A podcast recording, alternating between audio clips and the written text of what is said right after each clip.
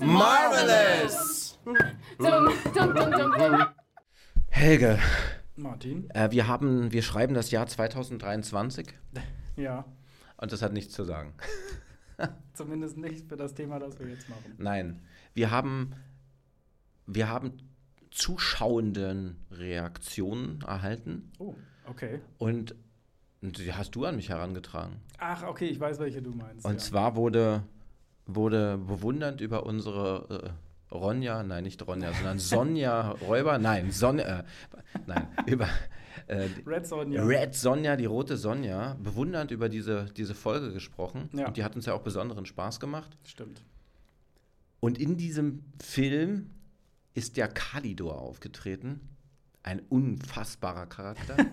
unfassbar gut dargestellt von Arnold Schwarzenegger. Und ist, uns ist aufgefallen, dass Kalidor eigentlich jemand anders sein sollte. Ja. Und zwar Der einzig wahre Conan der Barbar natürlich. Conan oder der Zerstörer, man weiß es nicht so genau. Erst war er der Barbar, dann war er der Zerstörer. Ja. Was, was kommt? Da haben wir auch schon wieder dieses Henne-Ei-Problem. Was ist jetzt vorher da? Erst der Barbar oder erst der Zerstörer? Nee, ist erst der Barbar. Er, er ist der Barbar. Ja, Barbar.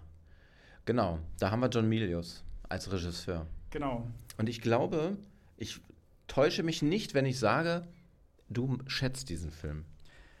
Ja, wahrscheinlich schon irgendwie ein Stück weit. Ich habe ihn mir ja jetzt auch nochmal angeguckt in Vorbereitung für diese Episode. Und ich muss sagen, doch, der, ich glaube, der gefällt mir so ganz gut. Ich glaube, es ist einer der besseren Grundsfilme. Ja, wahrscheinlich. Ich glaube, es ist vielleicht auch der beste Sword and Sorcery-Film, den es vielleicht gibt. Also zumindest der, der mir jetzt einfällt. Welche berühmten gäbe es denn noch?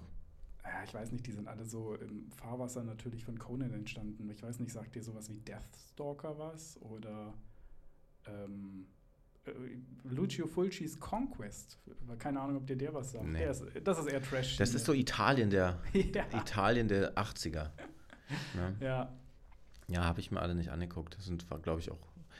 Ah, nee, warte mal. Äh, was ich kenne, ist, als die Frauen noch Schwänze hatten. Aber das ist kein, kein das ist ein Urmenschenfilm. Das ist kein, kein. Das ist kein Sword and Sorcery. Nein, nein, nein, Der ist überhaupt auch ein nicht. bisschen vorher entstanden. Ja, der ist in den ich. 17 entstanden, mit, äh, in den 60ern sogar, glaube ich, mit Gott, Senta das weiß Berger. ich nicht mehr ganz genau. Aber ja. Irrer Film. Den muss man sich heute mal angucken. Das ist ein Film, der ist auf Drogen entstanden. Ja. Ich kann es mir nicht anders vorstellen. Und es war kein Alkohol. Und äh, auch keine Zigaretten. Es muss eine andere Substanz gewesen sein. Gut, entschuldige bitte. Zurück zu Conan. Jawohl. Wir haben einen, ja, Barbaren. Was ist denn das für ein Barbar eigentlich? Naja, ich hatte es irgendwie schon mal ein bisschen besprochen. Ich finde es komisch, dass, dass der Barbar genannt wird in diesem Fantasy-Szenario, weil Barbar ja eigentlich die griechische Bezeichnung äh, ist für halt eben Leute, die nicht griechischsprachig sind. Griechisch oder römisch? Äh, die Römer haben das dann auch übernommen, Ja, aber dieses, es ist eigentlich so ein Alles was, alles, was nördlich der Elbe war, beziehungsweise Genau, auch alles halt- noch ein Stück über Donau, war alles Barbarenland, Ja, genau. laut römischer Definition. Und äh, dementsprechend finde ich es komisch, dass irgendwie in einem Fantasy-Epos, das ja vor dieser ganzen Zeit spielt, ähm, dass da quasi eine, eine ja, griechische Bezeichnung eigentlich verwendet wird. Aber gut, es soll natürlich was anderes bedeuten. Also natürlich, Barbar steht natürlich für jemanden, der eher grobschlächtig ähm, ist und halt eben kräftig und Tump. ja, genau. Arnold Schwarzenegger ja. verkörpert das alles. Wobei man sagen muss, eigentlich ist ja Robert E. Howards Figur, also er ist der Schöpfer von ähm, der Conan-Figur, ist ja das eigentlich gar nicht. Also ich glaube, Robert E. Howard hat ihn auch selbst gar nie als Barbaren bezeichnet. Das ist, glaube ich, etwas, das nach seinem Tod dann erst entstanden ist. In den 50ern Ja. wurde dann dieser Zusatz hinzugefügt. Und dementsprechend passt eigentlich so dieses stereotype Barbarenhafte auf Conan nur zum Teil. Also Conan soll in den Geschichten auch schon intelligent sein. Ja. Ich, ich wollte gerade sagen, in den, in den Comics ist er, glaube ich, eher auch so ein Anführertypus. Mhm. Hier ist er ja eher Solitary Man. Ja, genau. Ne? Flitzt durch die Gegend, macht sein Ding und ist nur in der Erzählung dann später dieser große Herrscher oder Anführer, der da allein auf seinem Thron sitzt. Ja, das soll er zumindest dann ja später werden. Ja. Beziehungsweise wir haben ja nur zwei Filme gekriegt. Ja, beziehungsweise wir haben drei Filme bekommen mit Ja. Kalidor. Ja, stimmt. Beziehungsweise vier, es gab ja eine Interpretation, ein, ein, Remake mit, Ach so, ja, ähm, stimmt. Äh, von, oh, wann war das? 2010 Ja. oder 11? den habe ich mir aber, den habe ich nicht geschaut. Muss ich gestehen, habe ich auch nicht gesehen. Wirkte super unattraktiv auf Ja. mich. Und ich, ich wüsste auch nicht, wie man Conan heute gut, so richtig gut erzählen könnte, äh, wenn er nicht mit so Game of Thrones mäßig um die Ecke kommt. Mhm. Und das wäre dann auch schon wieder so ein bisschen langweilig. Das stimmt, ja. Ja, es, das Spannende wahrscheinlich an dem Film und auch der, an der ganzen Ästhetik ist, dass es halt eben so dieses äh, Low Fantasy, auch dieses Dark Fantasy-mäßige halt hat. Ähm, das finde ich funktioniert für den ersten Film zumindest irgendwie ganz gut. Die späteren Filme machen das ja dann ein bisschen anders. Ähm, ja, also mir hat er auch ästhetisch überraschend gut zugesagt. Also ich finde auch gerade die, die Bilder, die er da auch findet und das Setdesign finde ich da auch sehr ansprechend. Wirst du dann deiner Männlichkeit abgeholt? Nee, nicht wirklich. War schon fast eine Entgegnerfrage. Aber nein, an der Stelle war keine Entgegnerfrage, möchte ich jetzt nochmal vorgehen. Nein. Ähm, aber äh, die Frage, die ich eigentlich stellen wollte, bevor mir diese eingefallen ist, wäre, ist, ist, kann, könntest du dir Filme mit dieser Art der Männlichkeit heutzutage überhaupt noch vorstellen? Naja, die Filme arbeiten da ja ein bisschen obskur. Also natürlich ist so ein gewisses Männlichkeitsbild ist da schon sehr dominant, aber ich finde, die Filme verschweigen auch so ein bisschen so das Politische drumherum, beziehungsweise was das eigentlich genau ähm, sagt. Also die, die Bücher von, ähm, von Howard sind zum Beispiel sehr, sehr viel stärker auf diesen, äh, ja, äh, auf diesen Topos des, de, der Zivilisation gegenüber halt so des, des edlen Wilden oder sowas, der halt irgendwie ähm, von Conan verkörpert wird. Da sind die sehr stark darauf bedacht, das sehr stark herauszuarbeiten. Ich finde, das ist in den Filmen nicht so. Hm. Ähm, ich finde, das ist ein Aspekt, den die Filme etwas ja, geglättet haben, beziehungsweise der, in der Geschichte, die, die sie halt erzählen wollen, besonders für den, für den ersten Film, ist das nicht so äh, dominant. Wobei wir, also um jetzt mal ganz kurz zusammenzufassen, wir haben da einen König oder einen Anführer, der auf der Suche nach Eisen und Macht ist. Also er will durch Eisen, durch das Metall quasi Armeen bauen, dadurch seine Macht ausbauen. Er gehört da so einer, so einer Sekte, so einer religiösen Sekte an. Tulsa Doom, von dem Genau, Tulsa. Doom. Mhm. Und der zieht durch das Land und auf dem Weg zu seiner Machtstellung oder seiner Machtgründung zerstört er da ein Dorf, äh, tötet die Mutter von Conan, nimmt Conan als Gefangenen Mhm. und lässt ihn ausbilden als zu, einem- lässt ihn zu einem Kämpfer ausbilden, macht ihn zu einem Sklaven, lässt Ja. ihn zu einem Kämpfer ausbilden, ihn dann später auch für sich kämpfen, so als, als Wobei, ja genau, also Tulsa Doom macht das ja tatsächlich sogar gar nicht. Er wird dann halt als Sklave halt irgendwie ja, verschleppt, sagen wir ja. mal so. Aber ist ja schon in seinem Und- Reich dort. Ne? Ja, genau, er wird ja dann in Richtung Süden halt verschleppt. Ja. Also genau, er kommt eigentlich aus dem Norden, er gehört ja zu diesem Stamm der äh, Cimera irgendwie. Und ja, äh, wächst dann halt eben zu einem ja, muskulösen Fleischberg im Grunde heran, der dann eben für so Gladiatorenkämpfe dann irgendwie missbraucht wird und dann aber halt irgendwann freigelassen wird. Ja. Und in, in, genau, er wird freigelassen, weil er der Stärkste ist, Mhm. weil sich niemand ihm entgegenstellen kann. Und ab da ist er, heute sagt man lost. Ja, Ähm, ab da ist er auf der Selbstfindungsebene Mhm. unterwegs. Also er fällt da in ein Loch, er ist nichts mehr. er Genau, hat in, ja. seiner, in seinem kleinen Sklavenuniversum einen Rang erreichen können. Und als dann sein Besitzer, Trainer, was auch immer, ihn äh, quasi rausschmeißt und sagt, hier, da bist du frei, weiß er nichts mit sich anzufangen. ja. Also da ist der Film dann doch anspruchsvoll. Ja, da ist er zumindest ganz interessant, dass er da nicht so. Also, er erzählt zwar auch eine, eine Rachegeschichte, das wird ja dann im zweiten Teil, ähm, also im zweiten Teil des ersten Films, meine ich, in der zweiten Hälfte, wird das dann ja etwas stärker ausgespielt, aber du hast vollkommen recht, der hat eigentlich so ein retardierendes Moment dann, wo ja es dann im Grunde ja auch so, so ein bisschen wir dann auch die Welt mit Conan eigentlich erkunden. Er lernt ja dann Subotai kennen, mit dem er dann so ein bisschen äh, ja, durch die Lande streift. Und dann halt eben später Valeria. Und das sind ja dann drei Diebe, die dann im Grunde auf Beutezüge gehen. Also da ist so dieses dieser ganze Beginn irgendwie mit äh, Tulsa Doom oder so ist da noch gar nicht so wichtig. Ja. Wann kommt Tulsa Doom in die Geschichte und wird relevant für Conan? Na, die drei merken dann, dass offensichtlich äh, ein Schlangenkult in den großen Städten äh, im Süden halt ja, Fuß gefasst hat. Und da stellen sie dann fest, okay, da steckt irgendwie halt Tulsa Doom, der halt vor, keine Ahnung, wann spielte das am Anfang 15 Jahre vorher halt irgendwie da seine Familie getötet hat. Und da kommt dann dieses, dieses Rachemoment dann wieder. Wo, wobei sie ja erst so einen Diamanten stehlen, ne? Ja, genau, sie beklauen ihn erstmal. Sie beklauen ja. ihn und dann wird seine Frau oder seine Geliebte verletzt. Ah, genau, ja. Und dann beginnt der Rachefeldzug. Ja. Das ist, es ist eigentlich keine Barbarengeschichte, wie man jetzt, wenn man jetzt mal nochmal von dem Wort ausgeht, ähm, denken würde, also wo es so um Männlichkeit, Eroberung, Mhm. Herrschaft, äh, Wildsein, was auch immer geht, sondern wir haben eine Liebesgeschichte, wir haben eine Selbstentdeckungsgeschichte, also eine Adoleszenzgeschichte in, einer gewissen, in einer Ja. gewissen Art und Weise. Und wir haben die Gegenüberstellung davon, dass es Menschen gibt, die gegen etwas laufen und Menschen, die sich unterordnen. Also wir haben so einen religiösen Kontext, diesen Glaubenskontext der Sekte, wo sich alle Mhm. unterordnen. Und wir haben dann diese Irrläufer, die sich bis nach oben kämpfen. Ja.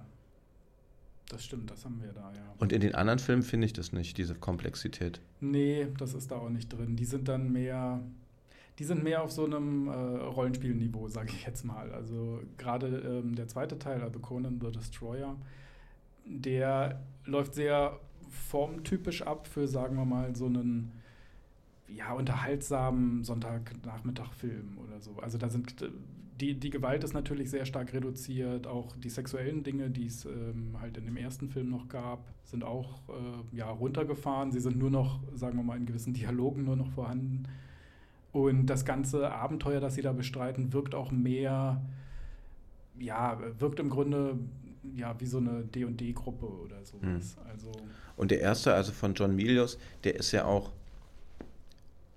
der ist ja auch, also der, er hat eine epische Erzählebene. ja, Ne? Auch die Vorbereitungskämpfe, die sind, die sind ja ganz anders angelegt als das, was man dann im zweiten, beziehungsweise bei Red Sonja dann am Ende des Tages sieht. Das heißt, wie würdest du denn den ersten Conan als Film einschätzen? So von der ähm, als Film. Erzählqualität zum Ach so, Beispiel oder okay. auch, auch von, der, von, von seinen Anlagen her.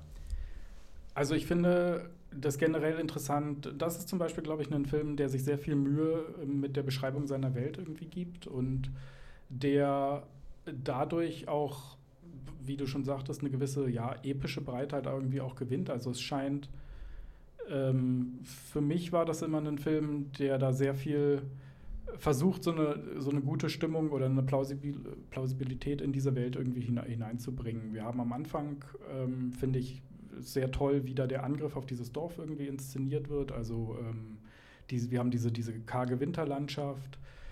Ähm, der, der Soundtrack ist da absolut herausragend auch, um das zu unterstützen. Also dieses, dieser bombastische, treibende Soundtrack von Basil Polidoris. Den habe ich zu Hause sogar auf Schallplatte. Ja, interessant. Der, Ich liebe den. ja, Weil der am Anfang so stark, der hat so diese Trommeln, die so Mhm. bedrohlich stärker werden. Das ist ein, Genau, ja. wundervolles Element in der Musik. Das ist aber, ist aber auch ein Film, der auch, ähm, der auch immer wieder, ja, ich wollte, würde jetzt Pausen sagen, aber sagen wir mal, der, der immer ähm, sich auch sehr stark auf gewisse Momente visueller Natur irgendwie konzentriert, die er, die er ausspielt. Ähm, auch gerade was die Inszenierung zum Beispiel von Tulsa Doom anbelangt. Ähm, ich finde, dass das ein überraschend reicher Film ist an ähm, ja, visuellen Momenten, äh, auch an er- erzählerischer Qualität durchaus hier und da, obwohl er natürlich auch einen gewissen Trash-Faktor einfach hat. Und ähm, die, die Stärke dieses Films ist zum Beispiel, dass, ähm, dass das Drehbuch sich äh, sehr stark auch darauf verlässt, ähm, viele Dinge abzubilden und nicht so viel zu erzählen. Also Arnold Schwarzenegger hat sehr wenig Dialoge in dem Ja. ersten Conan-Film, was wahrscheinlich ganz gut ist. Und der Film bemüht sich nicht, das auch alles zu lustig oder irgendwie zu, was eben der zweite dann macht, also irgendwie auf, auf Action-One-Liner oder sowas hin dann zu. Das ist, das ist eine. Sache, die ich überhaupt nicht verstanden habe. Wie man, ähm, wie man im zweiten Teil so eine komplett andere Tonalität geben ja, kann. Ja, der Ton ist ganz anders. Ne? Also der, der erste wirkt ja, der nimmt sich selbst ernst. Ja, aber er, auch manchmal ein bisschen zu sehr. Ja, mag sein. Also weil, aber da sind wir wieder bei dieser überbordenden Männlichkeit, die manchmal Mhm. so unangenehm wirkt. Ja. Wenn Männlichkeit so extrem präsent dargestellt wird, sieht man, wie dumm manche Sachen daran einfach sind. Ja, Und bei dem ersten Teil ist es tatsächlich, glaube ich, so, dass dieses Nicht-Sprechen sehr gut in die Stimmung passt. Ja, Der hat, der, also das erzählt der Film einem ja auch. Er hat überhaupt keine gelernt, Kommunikation zu betreiben. Das Einzige, was er gelernt hat, ist töten. Töten, sich durchsetzen, verteidigen, angreifen ja. und den Gegner platt machen. Und so Kommunikation ist nichts, also da war ja auch niemand dran interessiert. Das, das bindet der Film sehr gut in seine Erzählung ein und da passt Schwarzenegger ja auch sehr gut hinzu. Ja. Dann finde ich, muss man, also Schwarzenegger kann in Filmen sehr gut dargestellt werden in dieser ekelhaft monströsen Männlichkeit. ja. Er kann aber auch sehr schlecht dargestellt werden. Und ich finde, in der Kameraführung und so wie sie ihn dort porträtieren, ist das sehr ästhetisch eingefangen in vielen Stellen. Mhm. Der reitet zum Beispiel extrem ungelenk. Das ist bei dem dritten Teil des Films, sieht man das, dass er, also da, er kann reiten, aber es sieht jetzt äh, schon schwierig aus. Mhm. Äh, und auch die, so die ganzen Schwertkämpfe, man sieht, dass er jetzt kein schön flüssiger, eleganter, geschmeidiger Kämpfer ist, sondern alles wirklich auch wahrscheinlich durch die Muskelpakete relativ tumpf wirkt und relativ gestelzt.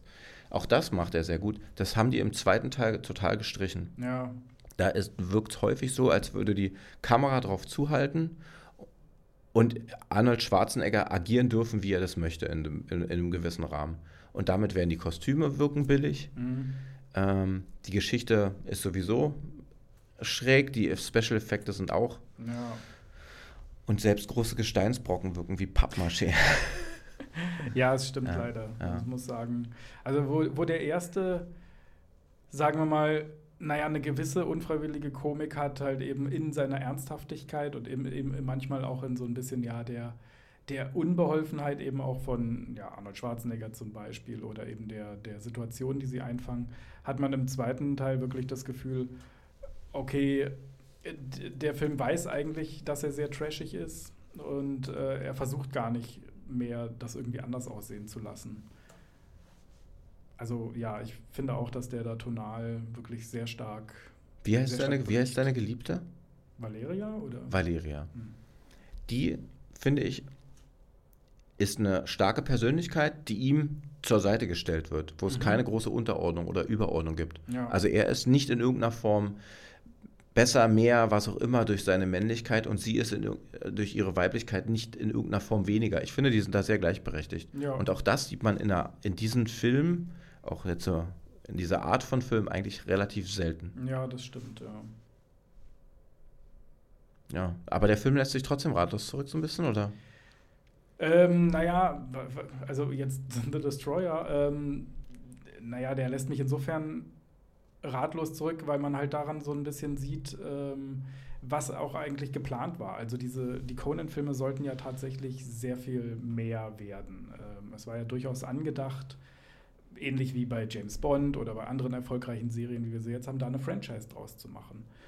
Und äh, ich finde, man merkt im zweiten an, okay, dass er das versucht. Also er ist, er zielt da eben darauf ab, ein sehr viel jüngeres Publikum abzuholen. Ähm, er hat sehr viel mehr dumme Gags.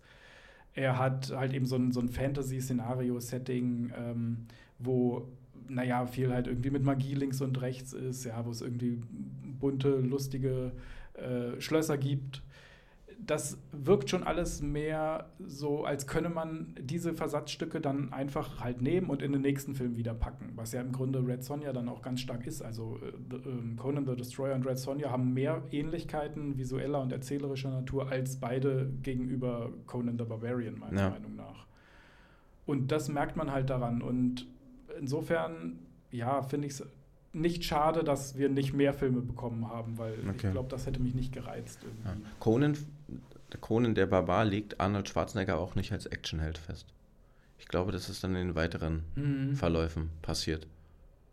Da würde ich noch sagen, ist er eine Art Charakterdarsteller, obwohl er nicht, nicht viel Sprachinhalt zum Film beiträgt.